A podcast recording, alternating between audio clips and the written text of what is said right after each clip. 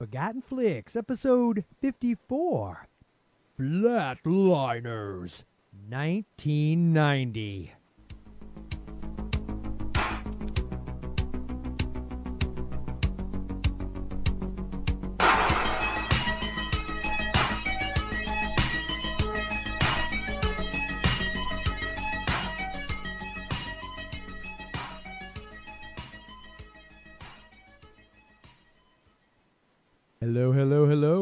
To the Forgotten Flix podcast. I am Joel, and joined. Actually, this time it's different, folks. Uh, I'm just kidding. I'm totally joined by Jason. Hey, Jason. Today is a good day to die. It might be after we're done talking about this podcast or this, this uh, particular movie, which is, of course, Flatliners. We were talking Flatliners from 1990, and um, I don't know, Jay. Do you do you have any pre pre talk talk, or do you want to just get right into the movie? Actually, um, yeah, this is one. Uh, we'll get into this, but um, um, I oh, actually oh, we forgot- will get we will get into this. Yo, hey, you want to get into it? You find a girl. Don't don't be calling me up. Oh, come on. Um, um, yeah, this is one of those movies. I we we had it on the list. It was a name that I recalled, but um, I actually had forgotten not the storyline, but forgotten a lot about it. So um, going into it, it had been a while since I'd seen it. So tonight, I have some interesting thoughts. Very very interesting thoughts. wow. So you I- think your own I'm- thoughts are very interesting, huh? Yeah, because generally Okay. I'm the best person I talk to all day. So In your own head, when you're talking to yourself, you mean? no, no, no, no, out loud. Okay, so when you're sitting there alone talking to yourself, you're the best Yes. person you talk to all day. Really? Pretty much, pretty much, yeah. And that includes the times that you want talk to me. So. wow, that's nice, Yeah, it's good to know. And um, on that note, why don't we hear a little Flatliners movie trailer action? Today's a good day to die. Flatline. 30 seconds to go. Can you recall any specific emotion or sensation? No, but there is something out there. We're running out of time. 300, clear. Nothing. Your heart go again, clear. Nothing, I can't hear anything. Come on, Nelson. Breathe. We lost him. Welcome back, man. I'm going next. Two minutes. 210. Was there anything negative about your experience? This is too weird. We've experienced death. Now, somehow we brought our sins back physically. They're past. That is not hallucination, and it is not possible. Oh my God. You withheld information that's the same as lying. You wouldn't have done it. At least we would have had a choice. They're not real. Hey, come on, they're your sins. Live with them. I do. No! Nelson, please! I thought I paid my dues. Thank you for the nightmare. No! Come on, Joe. Starting CPR. One 1,000, two 1,000.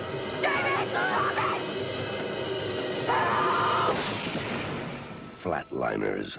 Some lines shouldn't be crossed. The best part of that trailer is when Julia Roberts explodes at the end. I mean, that was awesome. Her lips just got to go bigger and bigger and bigger. Boom! Boom! And you're like, pretty woman, no mo. So Because yes, some lines shouldn't be crossed. yeah. Actually, that you know, our trailers are getting a little better because that Oh, one at least we had some dialogue in that one. quotes. Yeah, we had we had some talkage. So We had some talkage, some Julia Roberts explosion, and some kind of weird music that I'm not even sure was in the movie. So our, our buddy no. JV, we're gonna have to go. Uh, we're gonna have to go a little um, flatliners spoilerless. JV is um, passed on. he's no longer with us. Actually, I, I'm sure he's fine and probably in great health and great spirits. I thinking to himself, yeah, really, guys, I'm not going to give you spoiler alerts Moved on to the next life. So know this, JV. I will continue to reuse your generic ones until you supply us with a new one. So on that note, here is a random JV spoiler alert.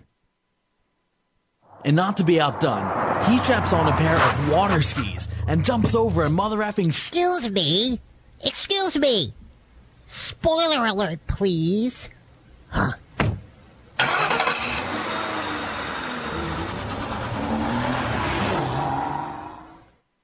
Okay, wait. Did did you play the jumping the shark? Yes, Um, yes. Spoiler alert. Yeah. Are you trying to say something about this episode? Are we? I, jumping a shark be. here? We might be. or Kevin Bacon's hair might have, or Wait, you can afford a shark? Hey, come on. yeah, it's one of those little wind-up ones in the bathtub. I like to keep it in the tub with me, along with my rubber ducky. Arr, Rubber arr, ducky. arr. Yeah, yeah. so yes, Jason, would you like to hit us with a synopsis for Flatliners? Would you like to? I'm beginning to feel like this might be a flatlining episode. Let's see how many dead references we can make. this may be an episode that goes down many a rabbit hole, or up one or two. So yes, let me share this uh, stiff storyline. Uh, no, not stiff. Well, well, Flaccid. I'm standing. I'm standing erect. oh, okay. Yes, I'm very Uh, erect right now as I Cold, stand here. kind of a cold, yeah, cold storyline. like a No. fighting turtle. Go ahead. So this is a pretty basic uh, premise. The the storyline is that a group of five med school students, and we are led to believe they are top of the class it's, in some way, shape, or form. Um, they are the best of the best, although they are kind of ne'er do wells, and they each have their own issues. Uh, the five of them are persuaded by the lead Nelson, who's played by Kiefer Sutherland, who believes that he can be brought to the brink of death, or at least experience death, and be brought back, and he wants to explore what that means. So he um, brings along his uh, four companions, which are Julia Roberts, who plays Dr. Mannus. Yes, the one you heard explode in the trailer at the end. Yep, the one Yep. whose lips blew up. Yep. Yep. Um, Kevin Bacon's character, who is David Le- Labraccio, Oh, something like that. Yeah. Which I swear to God at one point, and we'll get to this, when he is in the subway train and the little girl calls his name, because they don't really say his last name. Yes. Because they all call him David. I thought she said fellatio. She did. Okay. She did say that. She was she was mocking him. It's actually. Oh, okay. We're- we're- Because I'm thinking, what is his name? we're, And then we're I gonna do we're gonna do something a little surprise later. So yes, we'll we'll get to Okay. that. Yeah. So anyway, so David is uh, Kevin Bacon's character, and he's kind of the genius who doesn't like to play by the rules. Because when someone comes into the ER, he does surgery right away He's without. he's the control in the science experiment, as we learn, Jason. yes, he is. Um, and then we have uh, William Baldwin plays the Billy Baldwin's a douche. O- Well, his- OPP. He, He goes for OPP. How can I explain it? I'll know- take it frame by frame. It. Um, I have y'all jumping around and saying O is for other, P is for people. Scratch your temple. The the last P, that's Well, not that simple. It's not that simple. It really isn't. It really isn't. Um, and then of course we have the um, the comedy relief in Oliver Platt, uh, who plays uh, Doctor Steckle. Or or Schmeckel, Doctor Schmeckel. Which I have to be honest with you, I love me some Oliver Platt. I, I love that guy. yes, um, I like him in many many things he's in, including this one. Actually, he was pretty good. But so they all decide that they are going to. Uh, they don't want to at first, and and the whole movie is kind of starts out with with uh, Kiefer Sutherland trying to convince them all to do this. They don't want to, but he knows them better than they know themselves because guess what?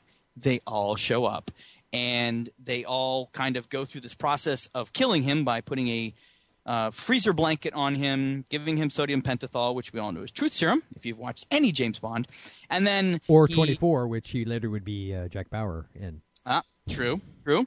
Ah, See, And you so took he- some sodium pentothal, my friend.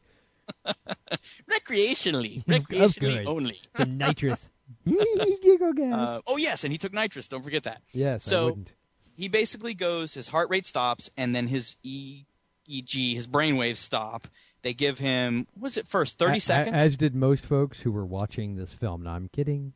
I'm kidding. No, Forgotten give it. Flix, now with more snark. Uh, yes, by all means, please. oh, indeed. Continue, so so anyway he goes brain dead they give him like 30 seconds and they uh, bring him back to life and they um, basically proceed to up the ante from this point forward because Kiefer Sutherland has this amazing experience although at first it's a little confusing each one of them wants to go next I want to die next I want to die next no I'll I'll go for a minute I'll go for a minute and a half I'll go for 3 minutes and you so sank my battleship. yes. So they basically fight over who gets to be the next one to die. Basically, they fight over who has the right to be the bigger idiot.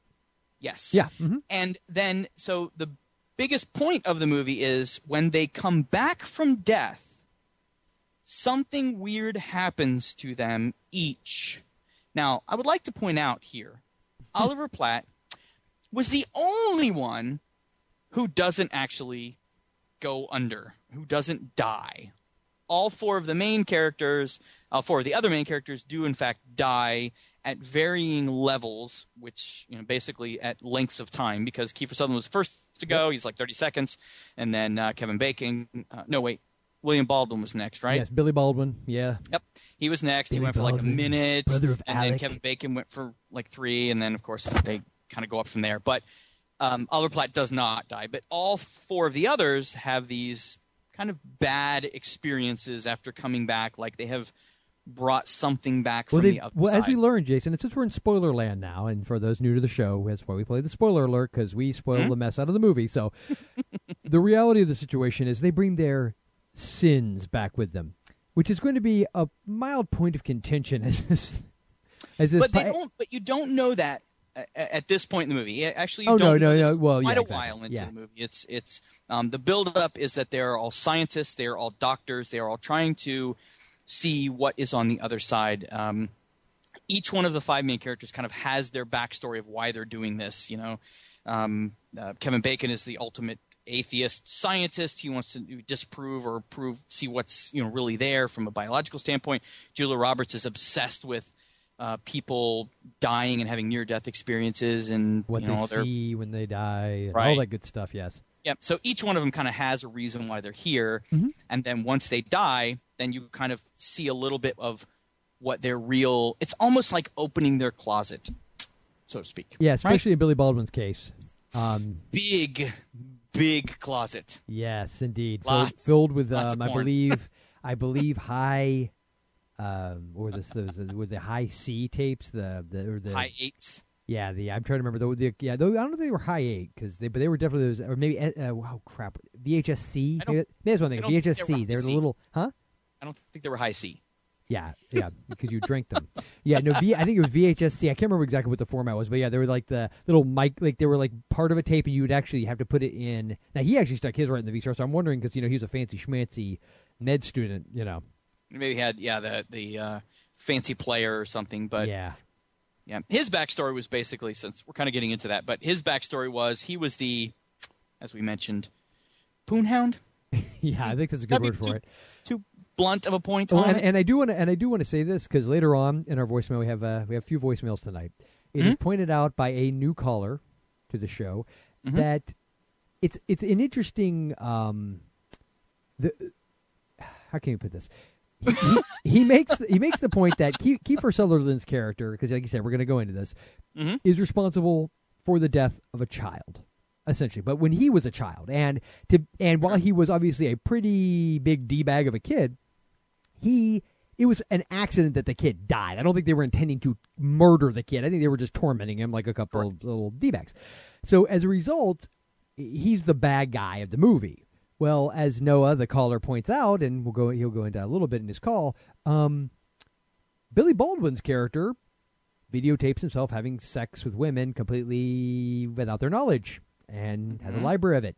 That's like an episode of SVU, Law and Order, if you're not familiar with it. And he's not the bad guy. Like his sin is sort of like, oh, it's bad, but Oh, it's you got caught with your pants oh, down. Oh, Oh, yeah, you oh, get you caught lost with your, your girlfriend. yeah. Oh, you're Which- such a which is- naughty boy. Boys will be boys. Which is funny. Can can we talk about the sin thing for just a second? yes, please do. Okay.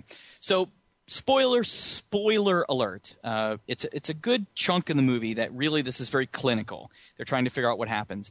Um, you don't find out until um, good part into it that what they've brought back are their the Crabs. guilt or their sins or yes or or crabs um, in in Billy Baldwin's um, story, but basically things they've done really wrong in their past and or they feel they've done wrong. So for um, Kiefer Sutherland, you brought up when he was a child, he um, accidentally he and a couple of his friends accidentally killed a boy by throwing rocks at him up in a tree, which is really kind of I thought it was really cool the way they did it because his first The way death they killed the kid. Yes, you didn't like that? No, dummy. You're The way that they set up the scene where he dies Yeah. and his first image of death is like this beautiful field, and the And, and wait, wait, and, and, and then grass." wait, and that wonderful song plays. Hold on. Remember that one part? Remember that what that song starts playing and it's so haunting, and then you're like, wait a minute, holy crap, this isn't Lost Boys. Wait, it it, it, it feels just like Lost Boys. I can't believe Sorry. you put that music on there because I actually thought, man, this scene would be awesome if it played the Lost Boys music. Yeah. Oh, that is awesome. And that was not premeditated, folks. I, I guarantee it. No, Um, I, I was actually loading it up in my little uh, sound card as he was talking. Yes, because the fly-in scene uh, for that field is very similar to a couple of shots um, from the Lost Boys. But um, I love how they set it up. It was very like he's dreaming of a field, and you see kids running through the field. It's like, oh, he's dreaming of a happy time, and kids are running. There's a dog running through the field with him, and so he wakes up from his death experience, basically like, wow, that was awesome. Ah, I just had this vision of me running through a field. Well, it turns out that the actual scene he was viewing was three bullies chasing this poor little boy. He, they were chasing Elliott.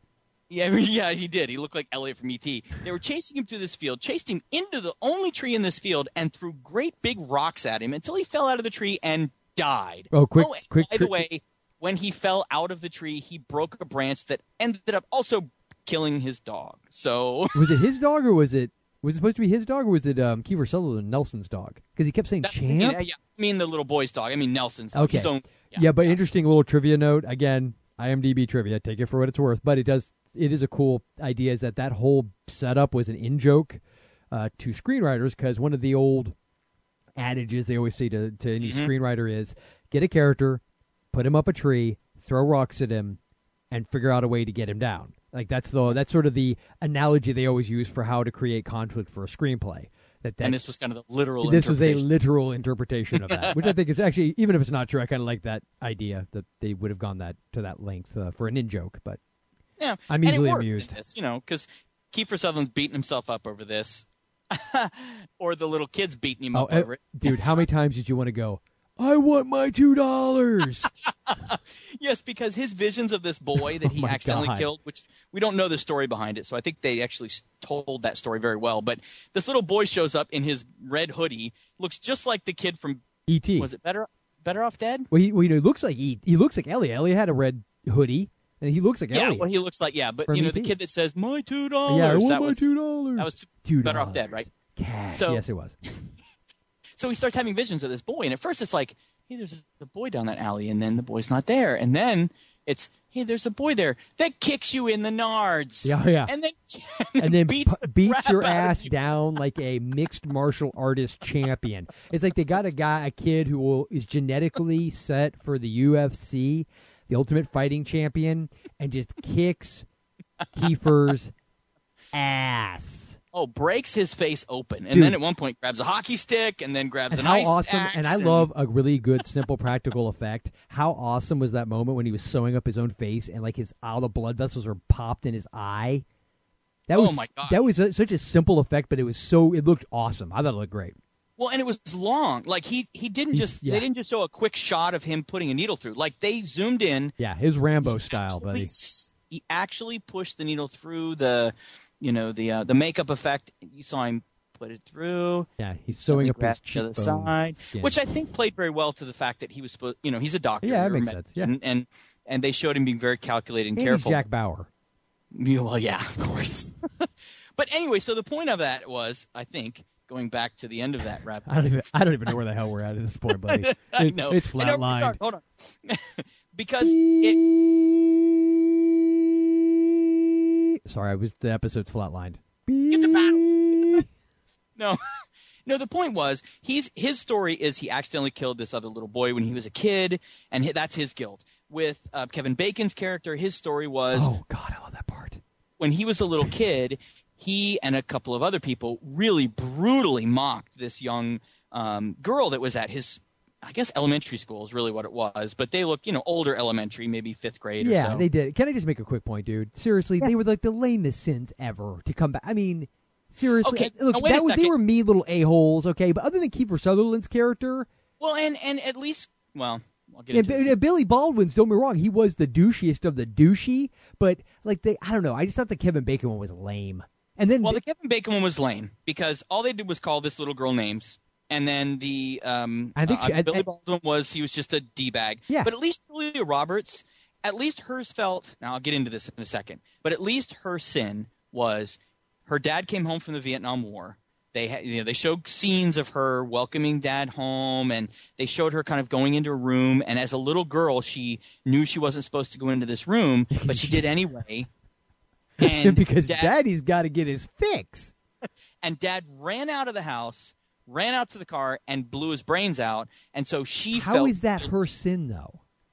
well as a child i can imagine easily Yes, I understand her blaming herself, but the idea that this it manifests sin no no no no it's just about guilt. yes Yeah, I guess you're right. This whole thing was that. not right. about sin right. It's it about was guilt. all about personal guilt No, that's true. That's a good point. Yep. yeah so she felt like she had done something Did you hear me say you're right? I just want to make sure that I am recording. holy crap do you have the record button I on? am. A, I- oh crap! I haven't been recording this whole Ah, time. shh. all right whatever um so Just, so just pick it up. Just keep going. and take two. um, no, so she at least I thought had okay. So her dad killed himself, and his story was, Yeah. you know, come back from Vietnam, addicted to heroin, you know, blows his brains out because his daughter sees him doing heroin. But yeah, Billy Baldwin, he just happened to be a a jackass who videotaped women without them knowing it. That didn't feel so sinful in that context, and really. Uh, did not feel like he had any actual guilt towards it at all Oh no, no, no! Oh, he the was just freaked, freaked out. him yeah. out yeah is he was seeing in every tv screen or any kind of screen he was seeing himself making love to these women and the women looking up and saying why'd you do that to me billy and he's like ah but Well, would it he make didn't seem sense? like he actually because when his girlfriend or fiance at the time actually finds out like she shows up at oh spoiler eh, when she shows up at his i guess dorm room at the med school and she's got this deadpan look on her face and she's like i found your tapes even then he's like they didn't mean anything to me baby. Uh, there weren't you know that was nothing. That was just sex you know. Even then he wasn't feeling any guilt Here's my audition tape. For the pornos I'm going to go into if the med thing doesn't work out. Come on, honey. it's it's for debbie does the doctor. That's Well, you know, and I think what is eh, okay. Obviously, that's a pretty awful, horrible. Pretty awful. Yeah, no, it's awful, horrible thing it's he not does. a thing to do but it's not as But it's, not as I guess bad I guess well here's the problem is thematically why wouldn't they have all had some kind of connection to some death trauma so that way whatever comes back is re- like say for instance now Kevin Bacon the other problem with Kevin Bacon's is it seemed like a milder version of what happened to Kiefer Sutherland's character like they were now if that girl had grown up to kill herself and like maybe when he calls to find out where she lives it turns out she's dead because she killed herself because of the crap he did you know or something like Well, that I agree. And actually, because I'd forgotten this little part of the movie, when he, because they show actually his um, flashback of him teasing the girl, and Kevin Bacon's the only one that realizes, hey, maybe if I make atonement for my sin, or if I go out and try and fix what I did wrong, maybe that'll make these nightmares go away. So he tries to find her, and of course, you know, they were like, I don't know what. 11 in this in this scenario Yeah. um, and he tries to track her down but when he and Ke- and um, Kiefer Sutherland are driving down that old road and they get to the corner of that house. I'd forgotten this, and for a moment I thought, "Ooh, I wonder if they're like at a sanatorium or something." That's exactly what I thought too, because I'd forgotten. and I thought exactly what I thought. actually worked out better. That maybe she had done something, may, you know, maybe something had happened to her because of all that. She had become catatonic, or she had a psychological break, and Mm-hmm. he and it actually really hurt her. Instead, she's a very successful horticulturalist who has a you know a, a kind husband and a beautiful daughter, and just seems to have a little baggage, you know. And so he apologizes, and she says, "Thank you." Um, and of course, I want to point out that the woman that plays the girl that he teased, Mhm. Kimberly Scott, Mm-hmm. um, I recognized her from somewhere. I, I, I, I did too, but I haven't. I didn't stuff. look it up. I didn't look it up. No, and but I thought back, she was in The Abyss. Oh, you're right. Yes, you're the, right. The characters in the in the yeah, she's one of the miners. Yep, Yep, um, down there with um, Ed uh, Harris and company. deep space. Yeah, yeah, with in the in the uh, deep sea uh, mining you, thing. You, so you totally almost said Deep Star Six. no, it would have been cooler if it was Deep Star Six. Jason, that was our fourth episode. Let it go. God, does it is it just me or does it seem like that was like ten years ago? It totally seems like it was ten years ago. Yeah. but anyway, yeah. So his was very kind of light. He was his was easy. He's like, yeah, I'm going to go apologize. And of course, he brings this news back to uh, Kiefer Sutherland's character. And Kiefer Sutherland's like, yeah, except that the guy that I did it to is dead. Yeah. And by the way, he just kicked my ass in your car while you were gone. Which which brings me to another point. That whole With lead up to axe. yeah, with yeah, yeah, exactly. With yeah, why is there an ice axe in there? It's like the fall. Well, because it, it- well, it's like frozen. Huh? Fro- frozen. I don't mm, I, I don't get it. No, I guess like it, it was just because Kevin Bacon is supposed to be this, you know, Denver, Colorado guy. He's a he's a mountain climber. He's who just carries an ice axe around with him. Yeah. In case he has to, where are they anyway in this? Is it like I New England? I or- have no idea that. Yeah, and actually a little later, another another uh, voicemail from uh, Tom. He gets into a little bit of the uh, the architectural yeah, flourishes of this it, particular it motion felt picture. more old world. So Yeah, I would think. actually didn't hate that. I mean, I sort of like like to think of it as yuppie gothic. yeah, no, I didn't think it was bad, but Yeah. So But- anyway, yeah, the, the whole thing with um, Kiefer Sutherland, basically at that point is when they he's he's in the truck Mhm. and um, the little boy you know is kicking his butt uh, and and basically picks him with a ice pick or ice axe into his face. But when Kevin Bacon's character comes in, it's Kiefer Sutherland holding the ice pick to his own face. So that I think finally springs the trap that oh, guess what? These are all in your own head. Mm-hmm. There's not ghosts or you know demons or it's not something supernatural. It's just you dealing with your own you know your own But demons. man, does he kick his own ass! Yes, And, and, and I'd like to also point out why why leading up to that moment, it's all POV shots, and you're supposed to assume it's the kid creeping up to the car. When did the kid turn into like a gremlin or like the anaconda from Anaconda? Because the, the the shot is like a foot off the ground. and it, you even hear sound effects. You're like, Yeah. well, it doesn't quite go that far, but still, you might as well have. Yeah, it it does. feel critter. He of- turns into a critter.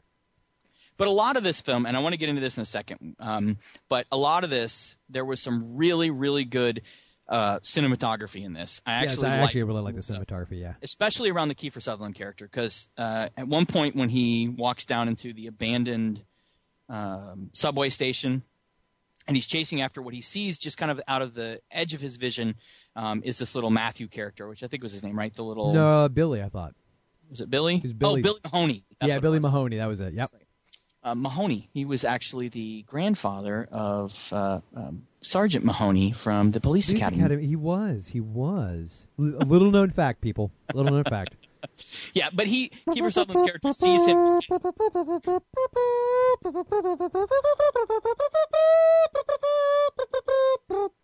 Oh, sorry. Go ahead. I can't wait till we do that movie. I know. we have to do all of them. We're gonna do a Police Academy series all the way up to Mission to Moscow. That's our 2013. Yeah, we're, no, 2018 when we're really desperate, dude. We've done like critters, all the critters movies, all the good. What do you got left? Police Academy, Mission to Moscow. We're doing it. That'll be our final episode. Mission to Moscow. Oh, how sad. Yes.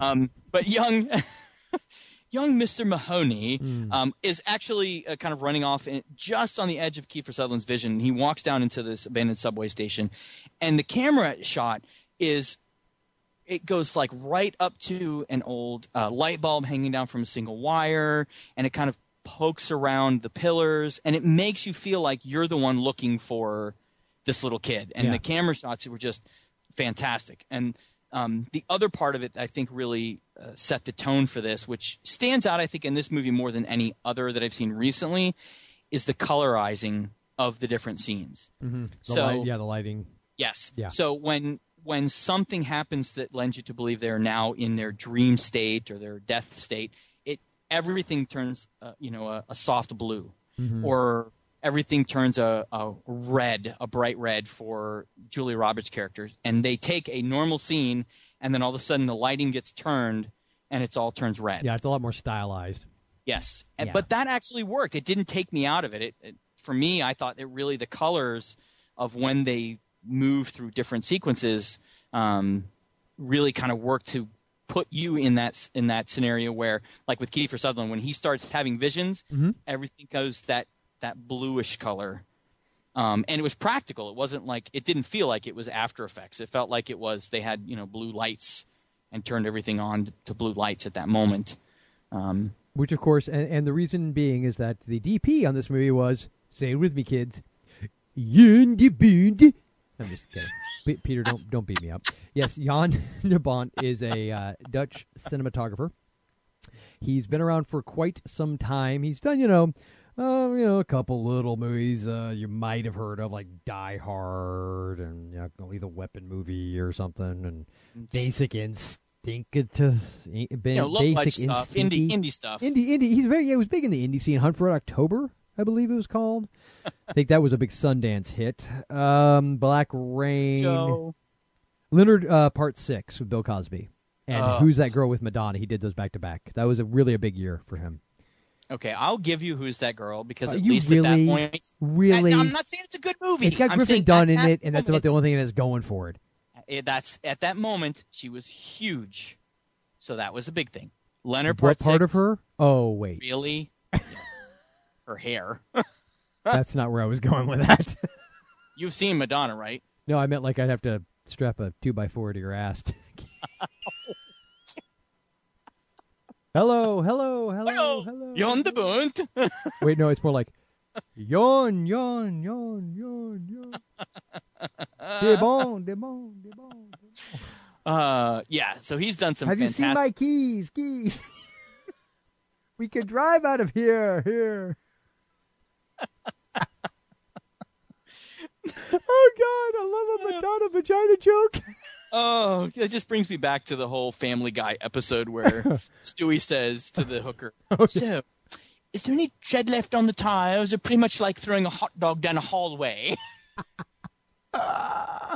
Oh God, grow up, Joel and Jason. yeah, it's never no, gonna happen. Please, please never. So Jan de Bont, yes, um, did some fantastic work, and we had talked about this a little bit um, earlier. We didn't talk about the movie itself, but we talked about whether or not um, it was the same person who did uh, Lost Boys, because there were a lot of elements in this um, movie that looked like the Lost Boys. It in the shots, so the way that it flew over the field, and actually one of them was pretty spot on. Was when Kiefer Sutherland himself was falling out of the tree. Yeah. Do you remember that? Yep, yep. And they were blowing fans on him like he was falling slowly. Looked just like the sequence when he was the vampire and kind of flying. Um, Those two scenes, he must have had serious deja vu. But the the DP for Lost Boys was actually not Jan de Bont. No, it was not. No, it was not. Um, however, it was a, I dare say, a fantastically more accomplished DP because he did Taxi Driver, Raging Bull, and most recently, uh, relevant to our show, Scrooged. That would be Michael Chapman. Oh shoot. Oh. Oh God! For some reason, I was I'm there going, who does the deep? Why, why don't I know this off the top of my head? yeah, that's and he right. did, you know, because he also did um, The Fugitive, you know, with uh, uh, Harrison Ford, and um, you know, he's done a bunch of stuff. But anyway, some of his big ones were obviously in the uh, late '70s. He did um, Raging Bull and uh, Taxi Driver. So, but so the shots were similar, but that was, I think, because of the director, not because of the DP. So. Yeah, and, well, and of course, we haven't even mentioned the fact that Joel. Did we say Joel Schumacher was the uh, No. director? Yeah, I don't think they, we've been Yes, making all these the references. Did we? Okay, I don't remember. Yeah, so Joel Schumacher, of course, did Lost Boys, and a lot of ton, crap ton of movies, and, and some of them just crap. Um, but uh, you did like uh, St. Elmo's Fire, uh, Batman Forever, Batman and Robin. Batman, Robin.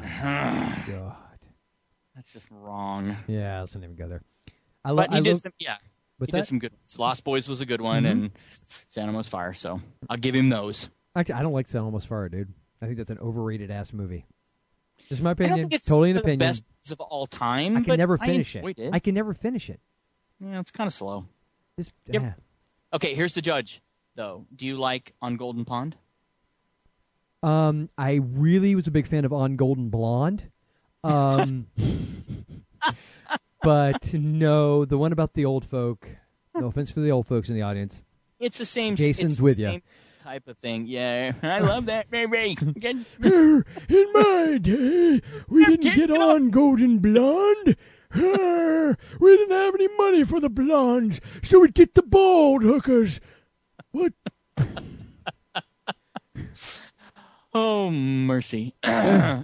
It's the same style, not style. It's the same kind of slowly paced, um, but builds to you know. Well, we both drama. know I don't not- mind a slowly paced film. I just thought St. Elmo's Fire was insipid and trite and really dumb. I'm just kidding. Uh, Isn't that exciting? It was. It was I kind just, of. I, I just, I, it's one of those movies that just, I think people, again, I think that movie is a classic case of C and D. Like, I think a lot of people think they love it, but if they really sat down and watched it, other than that damn song, a couple of songs, you know, it, yeah, Yeah, yeah. yeah, yeah. Just my Yeah, opinion. True. Hmm. so I want to ask you something before we get off of the characters in this. Mhm. Um, you know, one of the things I thought of as I was uh, watching it, I was tweeting out some some things about the, how young a lot of these main characters look, because obviously this is a pretty big cast. You've got Indeed, Julia. Roberts in her heyday, uh, or actually as her in her you know Saturn V rocketeering to to stardom um, period. Right? You've Yeah. Kevin- but you know, we both know what the peak was. Mary Reilly. That was the peak. Ouch. oh Um, no, no, pret, a porte or pret a portes or whatever. I really think I remember that POS was besides the fact that Robert Altman directed it, and I'm pretty confident he just needed a paycheck. Was that song? You remember that song from Pret a Porte? No. Here come the hot stepper, word 'em Oh up, my I'm a God, lyrical yes, gangster, yes, up. God, I I, used love to that have song. that single cassette. Of course you did, and you danced around in your BVDs. Oh, that was awesome. the little pictures of Batman on them. No, no. Um, Sorry, so, Spider-Man. of course, she was also in Full Frontal. Yeah. Yeah. Yeah. Mm. I actually think And she's Ocean's- aged very well. Actually, did you see her picture on IMDb? Recently? Yeah. You don't think she's no, I aged well? do. I think she actually is Oh. more attractive now. Um, I think she yes looks the same as she generally has. Um, I don't think she has aged much. I don't you think know, she. I don't even know. Mean, like, I mean, she looks more mature, and I think it suits her. Yeah, I never thought she was a, and I don't mean she's ugly, so don't misinterpret this. But I never thought she was that. Oh, hold on, wait, good-looking. wait. I- I need a sound effect of a phone ringing. Hold on. Bring. Bring. Hello. Um. Yeah. Hi. Uh. Pot.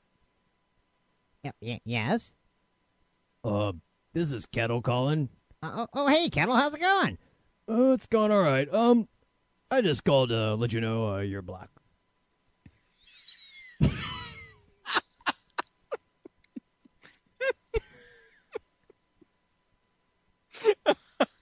Yeah, okay, so I'm not as good looking as Julia Roberts, but uh, I think we're just about as hairy. so, Whoa, how- yeah. no, I just never found her that attractive. You know, the whole pretty woman thing with her five foot wide mouth. I mean, it just, I just didn't get it. Didn't like it. Her mouth is like Madonna's vajayjay.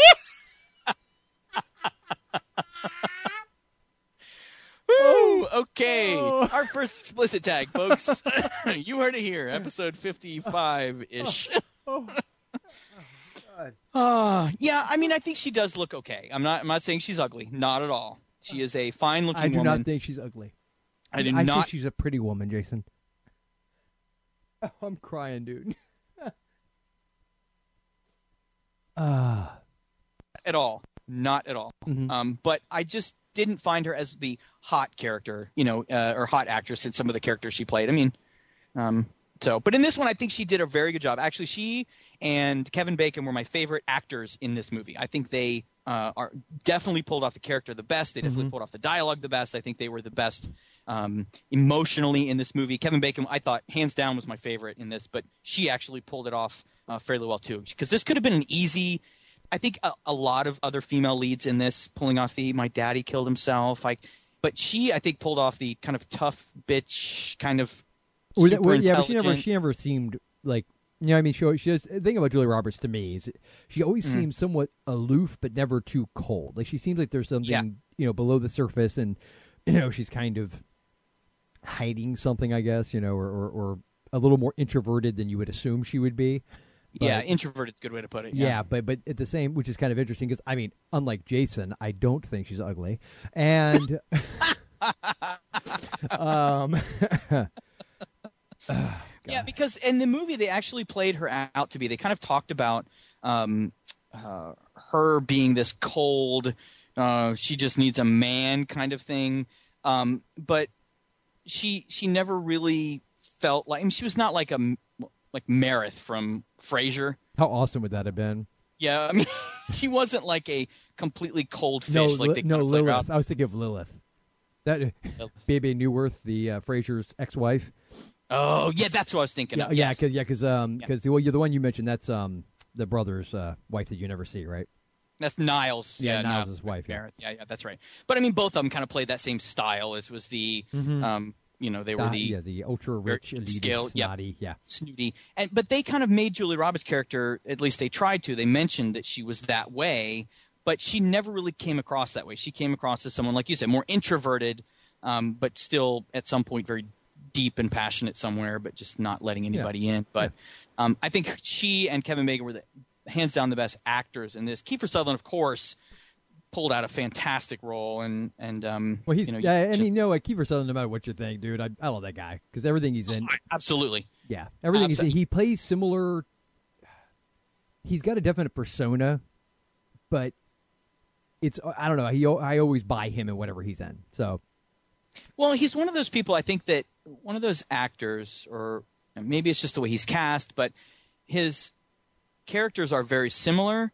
But it's not one that I personally get tired of. Like between Lost Boys and this, his characters felt very similar. I mean, obviously in Lost Boys he's a bad guy, and in this one he's he's not. He's kind of the well, I think they tried. They tried to make him. I think I think they made. I think they made him to be the bad guy. You don't think that? Yeah, but it but by the end he gets redemption, and you know he's Mm. it's okay. It's more like he's a tortured soul. Yeah. than he is a really bad person. You know, he's he's trying to you know do something, but he gets kind of loses his way. But I don't get tired of that character. I, him in Twenty Four. I mean, him Yeah. in just he the way he He's very acts- watchable.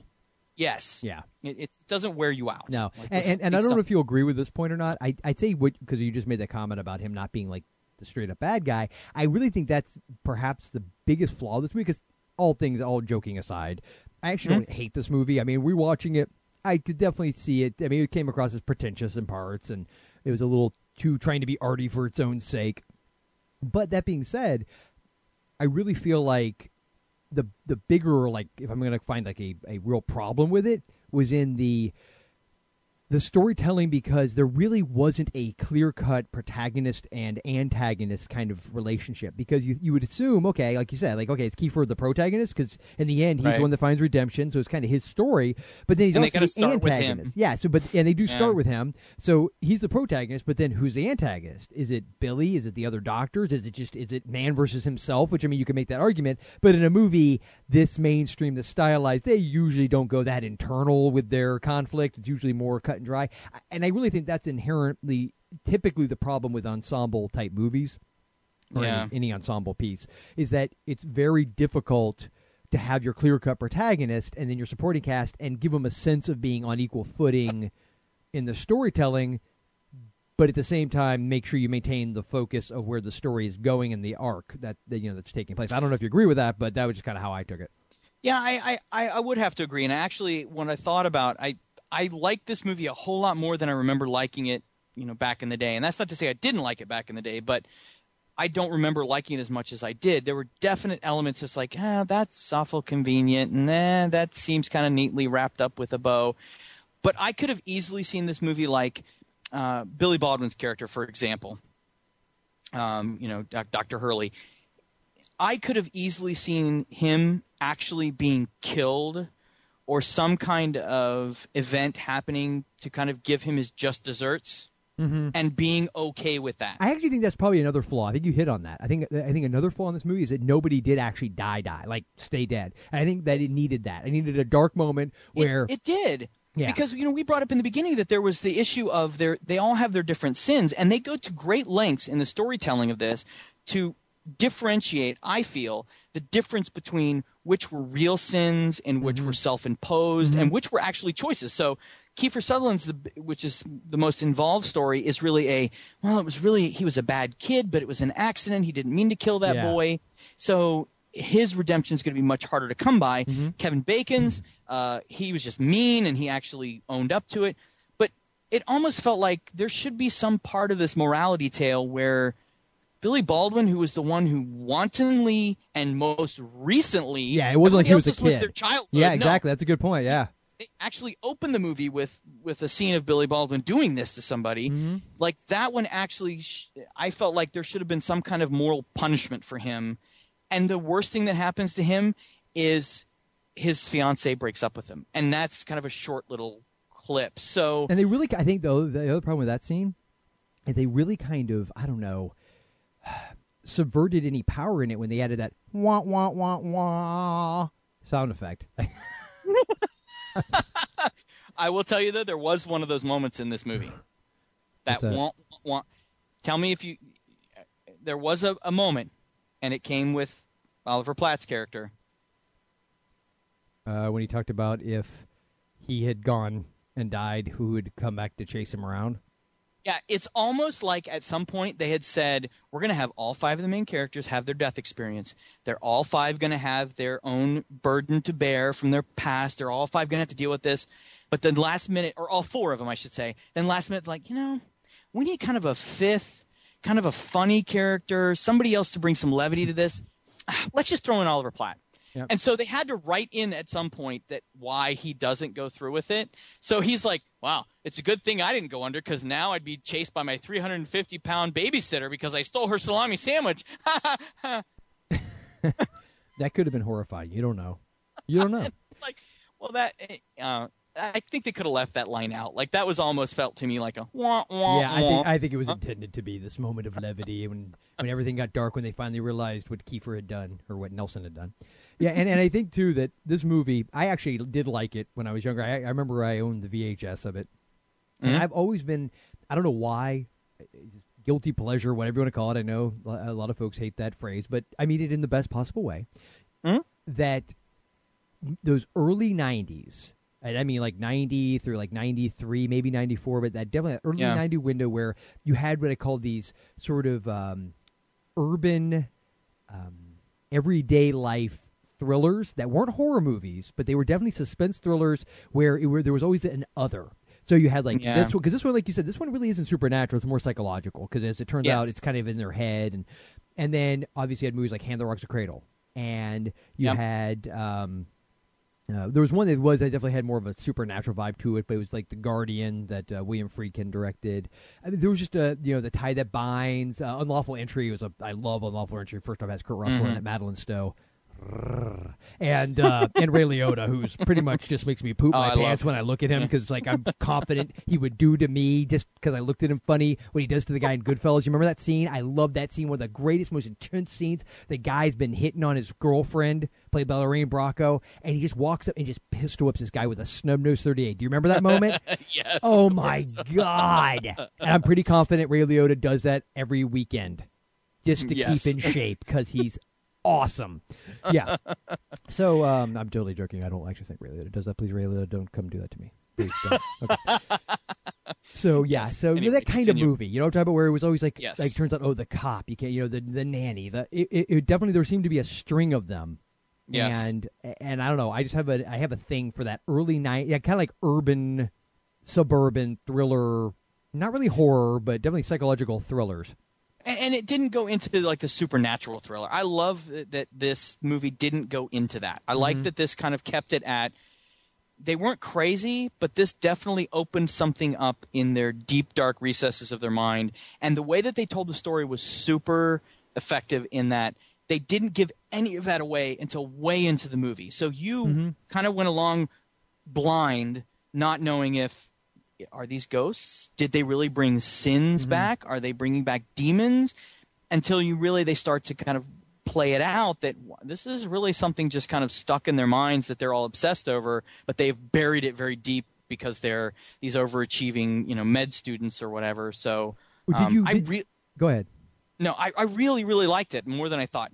Like I said, there were a couple of moments that I thought, okay, that was a little easy, but I did like it, and I thought it was color, um, mentally colored very well, and I kind of, I kind of dug on that. So Yeah, yeah, yeah. I mean, I, like I said, I mean, it, it was definitely not a perfect movie, but it was entertaining for what it was, and Mhm. and it definitely had wonderfully cheesy lines like "Today's a good day to die." Um, uh, Yeah. okay, uh, hold on, just real quick. I just want to, I just want to bust out with a couple of these. That was one of my one of my dreams for this episode was to uh, was to definitely go into the Flatliners quote box just for a second. yes, Um, let's see here. Today's a good day to die. You bring the equipment. I'll bring my balls. yes, of course. Which is a Jack Bauer phrase. I think he Yeah, actually uses he that. might- he might have. Uh, Yeah. Hurley says to Labraccio, that was the Kevin Bacon character, and uh, Hurley was the um, Bal- is that a Baldwin character? That's Billy Baldwin's Yeah. character. Yep. He says, I don't know. Not thinking about the past or the future. I don't know. It's difficult to explain. Maybe impossible. And then David says, Yeah, dying is quite that way. And then Randy Steckle, that is the uh, Oliver Platt character, says, Oliver Platt. Yep. I did not come to medical school to murder my classmates, no matter how deranged they might be. oh, wait, my personal favorite? Somehow we've brought our sins back physically, and they're pissed. But you know what? I will say, if any other group of actors and actress deliver those lines, they probably would have been lame. But I think the fact that they had the right mix at the right time, they didn't feel ridiculous. Okay, um, this is going to probably require me to do some post, and I don't care. I'm now going to read the exchange between young Winnie and the the adult David Labraccio. hey, hey, Felicio, got a match? Well, I do. Your face and my ass. Your breath made of buffalo farts. Uh, do I know you? You don't know jack shit. Butt wipe, needle dick, cock bite, jack off, limp wrist, cornhole, banana breath, shit bird, bird turd, turd face, kiss ass, brown nose, macho wimp, limp dick, fart face, tire merchant. What the hell's a tire merchant? That was me uh, editorializing. What's the matter? Gonna cry? Come on, cry, baby Davy. Cry, cry, cry. Shit faced rat turd, ass licking son of a bitch. Thank you. Thank you. I'll be here all week. Yes. That is what. And that- I gotta say, she doesn't skip a beat when dude, she drops she is badass. I was like thinking the whole time, I was like, how is she his? Like, she's freaking awesome. I would have like Yeah. just stood up and started clapping for her. God dang, that that's impressive. yes. So um, I'm sure as you heard that, it was more like beep beep beep beep beep beep beep beep beep beep beep beep beep. That was a fantastic scene, though. I love that. That's another one of Mm-hmm. those moments where he kind of zones out. So that was good. Good stuff. Good stuff. So, So I have a question for yes, you. yes. Uh, before we wrap this up, it's my last thing. Mhm. When I'm watching this, I was thinking about I forg- I'd forgotten, you know, what other movies and when some of these folks had done uh, their big movies. Obviously, Julia Roberts, uh, Kevin Bacon had done Footloose earlier, and we talked about Kiefer Sutherland doing The Lost Boys. Yes. The Lost Boys was what year? 87, Okay, and Flatliners was what year? 1990. Okay, we have three years in between there Mm-hmm. without IMDbing it. Okay, I'm not. I'm putting it. I'm putting it down. I actually have my sound card up, but I am putting it down. See, that's why we need to do a webcam so I can like, prove stuff. Okay. No, I believe you. I trust you. Mhm. Um, first of all, how many movies do Hold you on, I'm think he scrolling through. I'm just. I'm just kidding. How many movies do you think he did in between those two, Lost Boys and. Flatliners? No, Okay. he did ten. What? Oh, I bet you I know what one of them was. Was um. no, I'm sorry. Correction, eleven. Can you name any three of those Oh. eleven movies he did between? one of them was Boys with one, well, one of them was with Dennis Hopper. He plays an FBI agent, and Dennis Hopper is a hippie flashback. Is one of them. Yes, 1990 flashback. Okay, but what do you consider that between the two?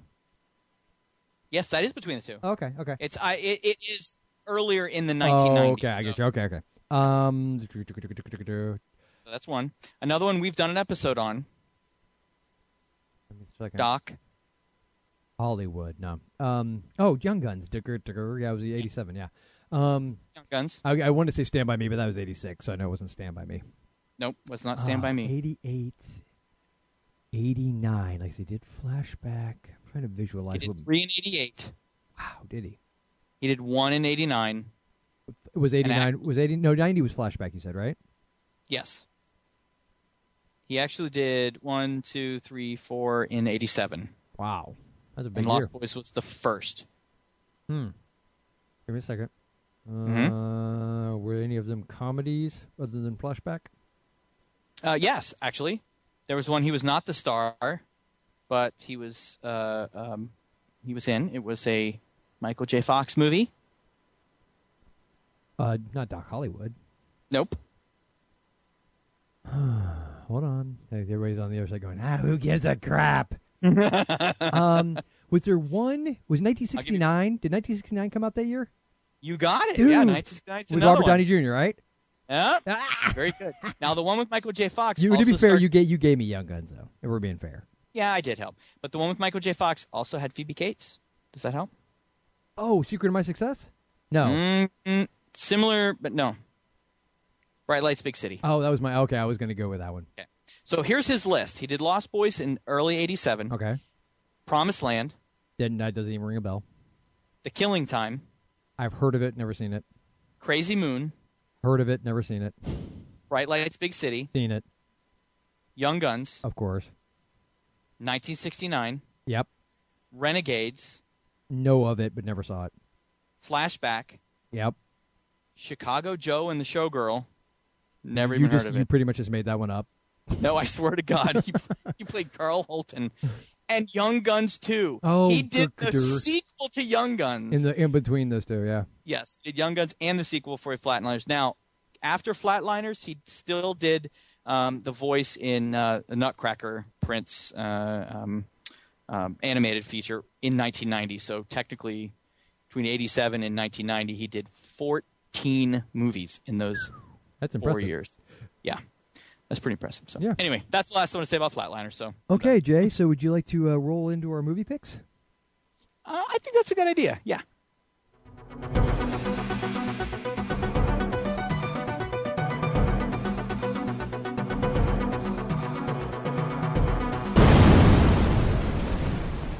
And we will go, and of course, thanks to our buddy Hammond for that awesome music. And I know it's it's it's been without our toilet flush and our plunger sound effect. I, I need to, I need to. It saved it. us an extra 10 seconds. That's true. It does. Yes, and we'll go ahead and let's make these uh, quick because we have a few voicemails to go into, Mhm. and um, I pretty much don't want to have to edit other than my beep beep beeping.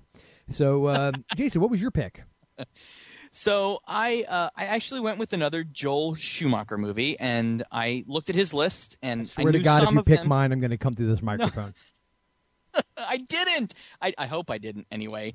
Um, but I was looking through his list, and I'm like scrolling down, like, oh yeah, I've seen those. Oh gosh, yeah, I know that one. Duh, duh. I got to his very first feature film, Hmm. 1981. Is this directed or when he was a uh, was he was a, like a production designer, an art designer for a while, right? Yes, no, his first Art director? directed feature. Okay. And I remember this movie very well, and I remember this being a huge. Uh, I loved this movie when I was a kid. The Incredible Shrinking Woman. Oh, he directed that. Yes, he Oh, did. Crap, with uh, Lily Tomlin, right? Yes, Lily Tomlin and Charles Grodin. Mm-hmm. And this is basically the story of Lily Tomlin, who she uh, picks up all these different chemicals from the grocery store and accidentally mixes them together and is exposed to them. And what it causes throughout the entire movie is her to slowly, slowly shrink down to the size of like you know like a foot tall. I don't know, or even smaller than that actually, because she's like. But there's a lot of pratfalls about her, you know, not being able to reach things, and then as she gets smaller, she actually falls into things, and it's it's a cute, funny movie. I have not seen it, and I swear to God, 25 years. We need to do that one because I used But to love that, that- movie too. but I used to love it, and I saw that, and I thought, oh my, I had no idea he had done that movie, and um, I like Charles Grodin, especially um, in this movie, and I like Lily Tomlin. I remember her, so I thought I've got to see this again, and uh, I, I read it, you know, read the storyline and everything back, and so this to me was a very, very good memory. Now, this could be a perfect, perfect case of CND, and we Mhm. watch it and think, oh my god, that was awful, but uh, I thought it was funny and cute, and I guess maybe kind of you know appealing to a child, but still, I really enjoyed it when I watched it. So, um, 1981, The Incredible Shrinking Woman. Very very cool. And my that wasn't pick- your pick, was it? No, it wasn't. Obviously, based on my level, like, oh crap, he directed that. no, my pick is 1993's Falling Down, which he also directed. Ah. Obviously, we both decided to be lazy and just do director this week, But there was a lot of there was a lot of good ones to pick from. like Batman and Robin and Batman Forever. I thought you were doing Batman and Robin. I swear. You totally thought I was going to do that. I couldn't. I couldn't even do it in jest. Oh god, the moment that Batman and Robin are like in outside, either in like Earth's orbit, and they jump out of the capsule and they surf down on the door, I was like, I'm done. I'm so done. No, no. The best part is when they are standing on the outside of the metal island, and Chris O'Donnell says, "Holy rusted, bet, holy rusted metal, Batman." He's like, "What did you say?" He said, "Well, it's metal. It's rusted and full of holes." Yeah, so see, we're being ironic by explaining it now. Batman goes meta. oh god. No, I actually swear I thought you were going to pick Phone Booth. did you really?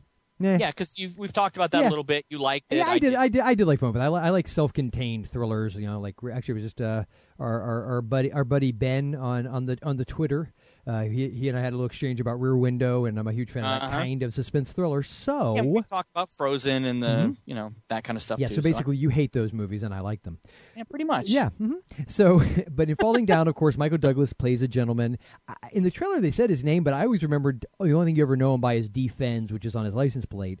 Right. And he's like, I guess some kind of like bureaucratic, like he works for like a defense contractor. Well, one day while in LA traffic, it's really hot. He has no air conditioning and he pretty much just snaps and walks away from his car. and you can tell from the trailer, if you watch the trailer, um, he's mad as hell and not taking it anymore. It's one of those kind of movies yes. and I always enjoyed it. It's got Robert Duvall in it, who's one of my top, definitely my top three favorite actors of all time. I love Robert Duvall, and obviously Michael Douglas is actually, is, ironically, probably one of his more likable characters, even though he does some pretty horrible things.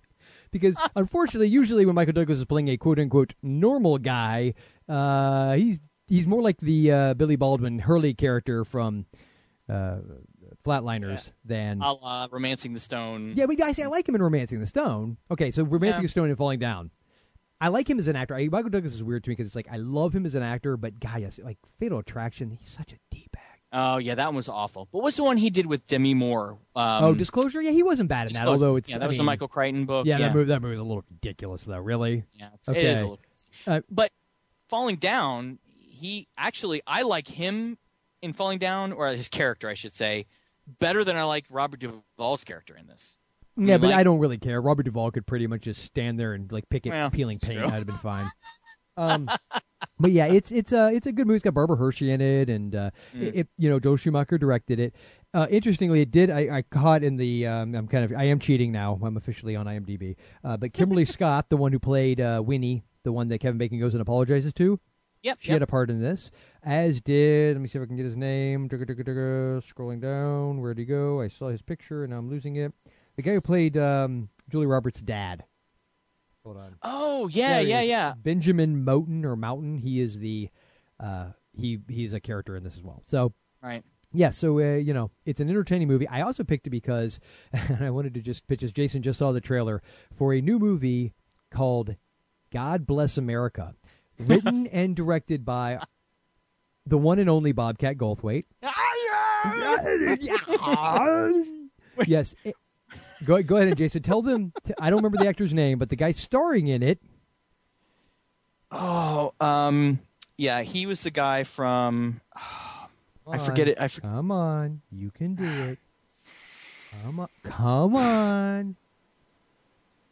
One crazy I don't remember. Summer. oh yeah, yeah. One crazy summer. And he was he- his. his- uh, it is. I'll give you a hint. He might be related to Bill Murray, and he might have my first name. Joel Murray. Th- yes, in fact, it stars Joel Murray. Oh, hey, I got it. Yeah. Yes, I knew he was a Murray brother. I just was trying to remember what movie we talked about that he was in. Yes, It which was our Summer. episode twenty-three, right? Yeah, I think we did episode. summer. Yeah, we did. Of course, that was our wonderful montage tribute. too, Yes. yes. Think But we need a it- montage. I got to tell you, watching this trailer. Um, first of all, for those of you who are listening, please go watch the trailer. It's red Secondly- band. It's not safe for work. Please do not watch it at work. Do not watch it with your children, and I would probably say do not watch it with your significant other unless they have a sense of humor that fits in. We dropped you on Skype. You there, buddy? Yeah. Okay. Hello? Yeah. Yeah. Yeah. You just dropped out for a second there. You said in, in, unless it's, and then it was like you're le- you left us hanging. Okay. Sorry. That's okay. Um, I would not watch this with your significant other unless their sense of humor is that of alignment with, say, Hobo Us. with a Shot. Yeah, or, or us. Um, yeah, if you saw Super or are familiar with Super, which Jason and I have seen, I'd say this looks like Super meets Falling Down. Yes, because Joe and I actually had the grand pleasure of watching Super, um, starring Rainn Wilson in the theaters because it did its circuit with uh, film festivals, which I don't think this movie ever is going to see the light of a theater again, other than those What? circuits.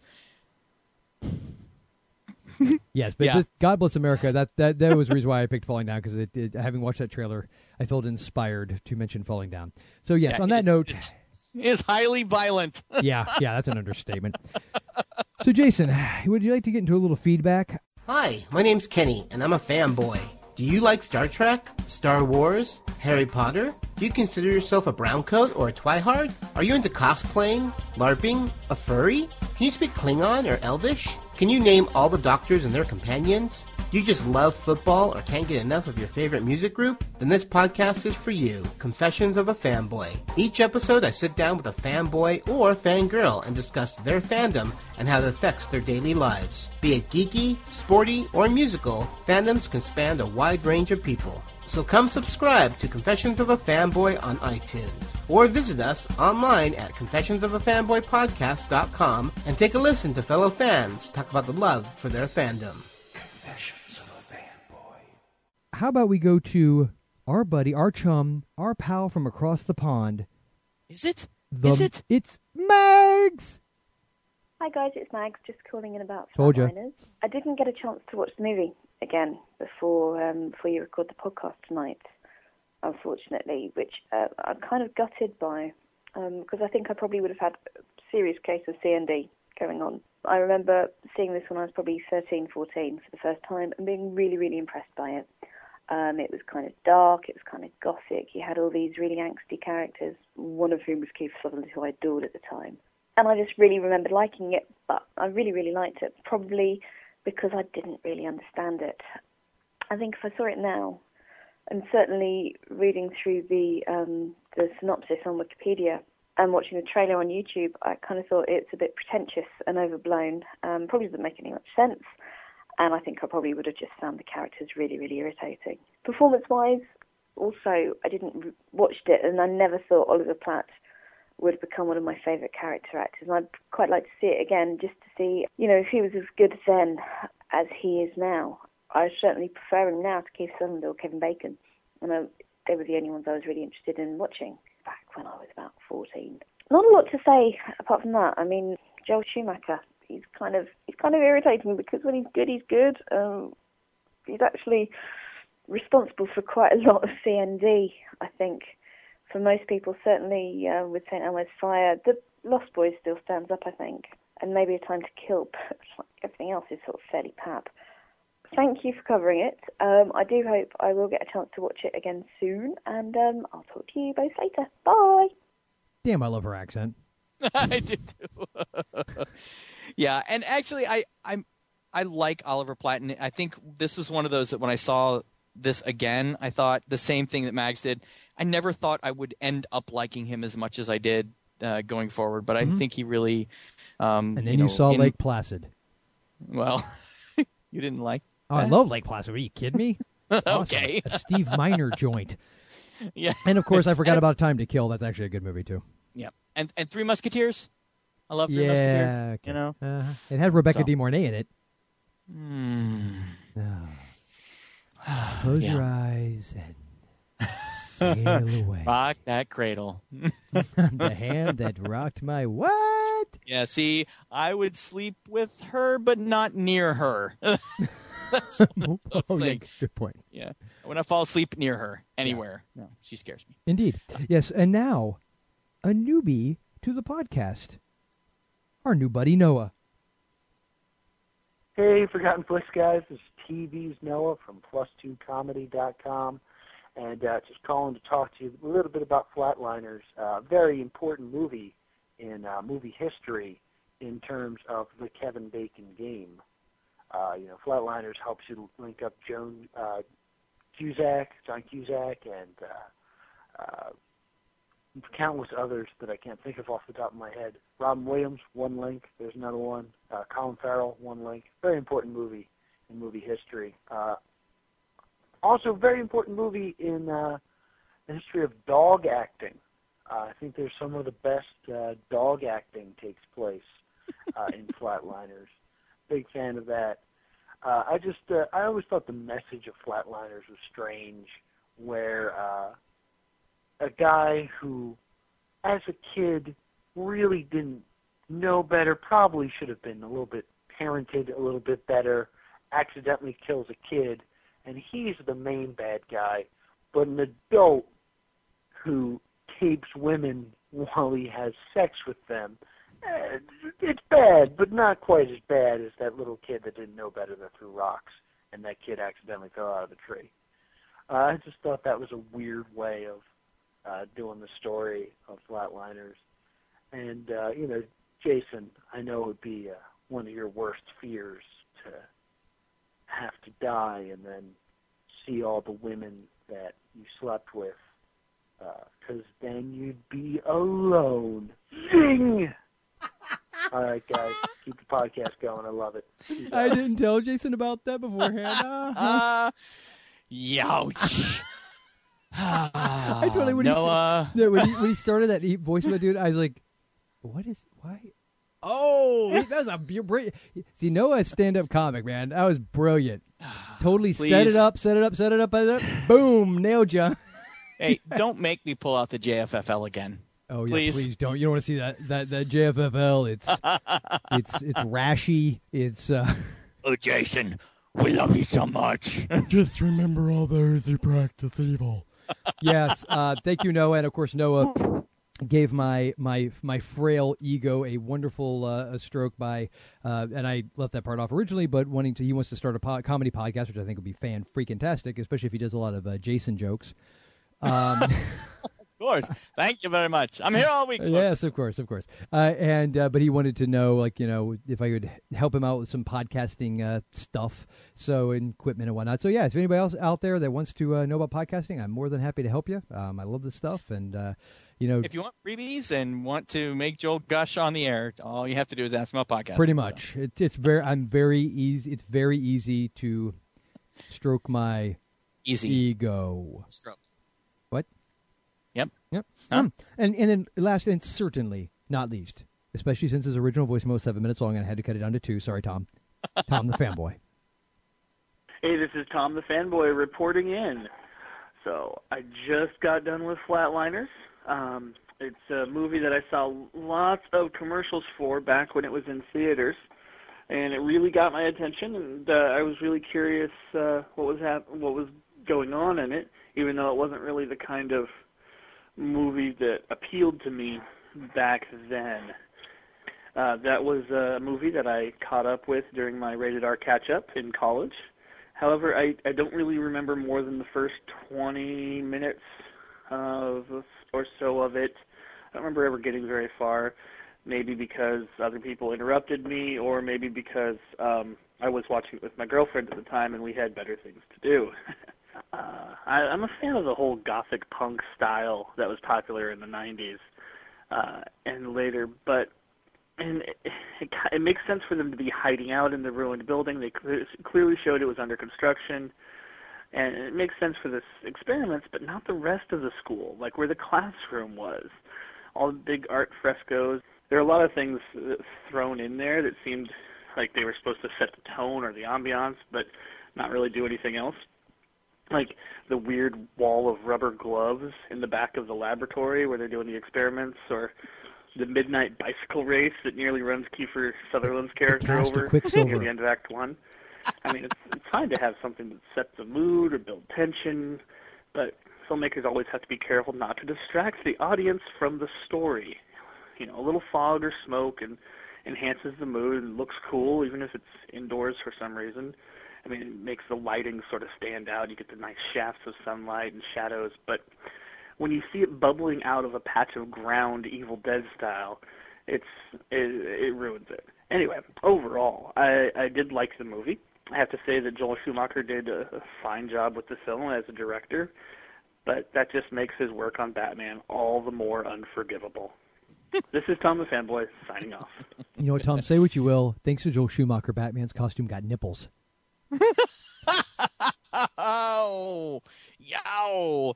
Oh, Yes. man. Oh, God, that that's an atrocity. yes. Well, and Tom, I do want to thank you. Tom actually had very, very valid, good points.